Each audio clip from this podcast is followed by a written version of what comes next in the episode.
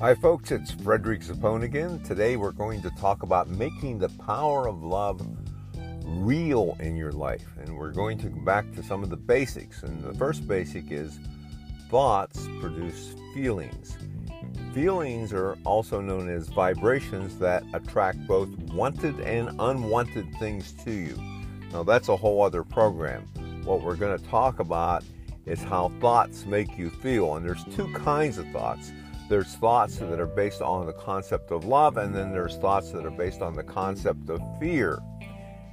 Fear thoughts do not make you feel good, and they don't change anything for the better. In fact, they make bad situations worse, where thoughts of love will inspire and empower you and make you feel really good about being you.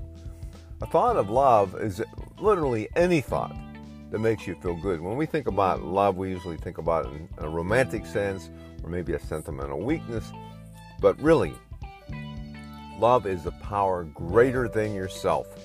It's a power that was demonstrated by Jesus, by Buddha, by Mahatma Gandhi, by Martin Luther King.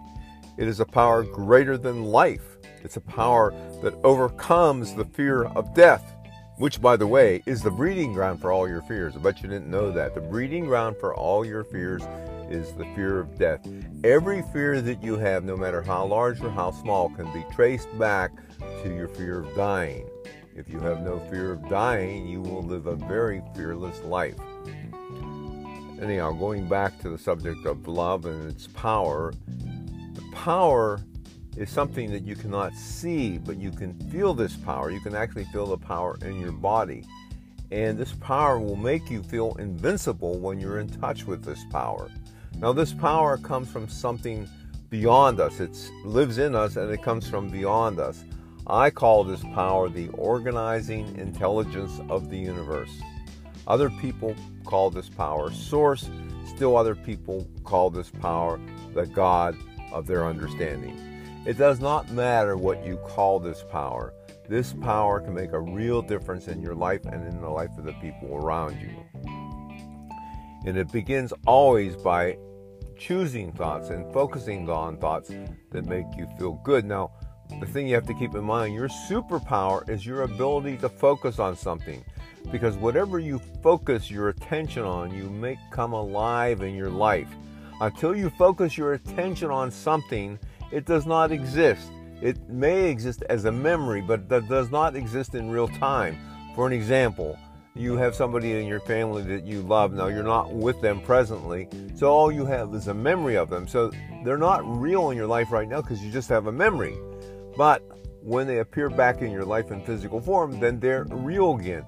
But in order for that to happen, you have to want to be with that person and you have to focus on that person and that will attract you to that person. That will physically take you to that person. So thoughts are extraordinarily powerful. The thing about thoughts, they can do one of two things. They can make you feel good or they can make you feel bad. Now the problem is, is most people think feeling bad is a bad thing. Well, it's only because they don't understand what negative feelings are all about. Negative feelings do not mean that you're flawed or defective in any way because you are not. Negative feelings are simply an alert signal that you're thinking the wrong thoughts and or taking the wrong actions for you. If you're thinking the right thoughts and taking the right actions for you, you're going to feel inspired. You're going to feel really good about yourself. So, any thought that makes you feel inspired, empowered, brilliant, beautiful, loving, kind, considerate, respectful, those are thoughts of love. And we need today more than ever before more thoughts of love, not only within ourselves, but for us to express into the world. Because if you look at what media is, is, pushing at us, both social media and mainstream media, it's divisiveness, it's conflict, it's eh, you know, it's controversy. There's no peace of mind, there's no harmony in so much of the stuff that's being thrown at us. But we as individuals can make a difference by first off making sure we're feeling good. You know, if you're taking very good care of yourself, then you're in a position of power to take very good care of the people that you love. So, your first and foremost responsibility is to love yourself.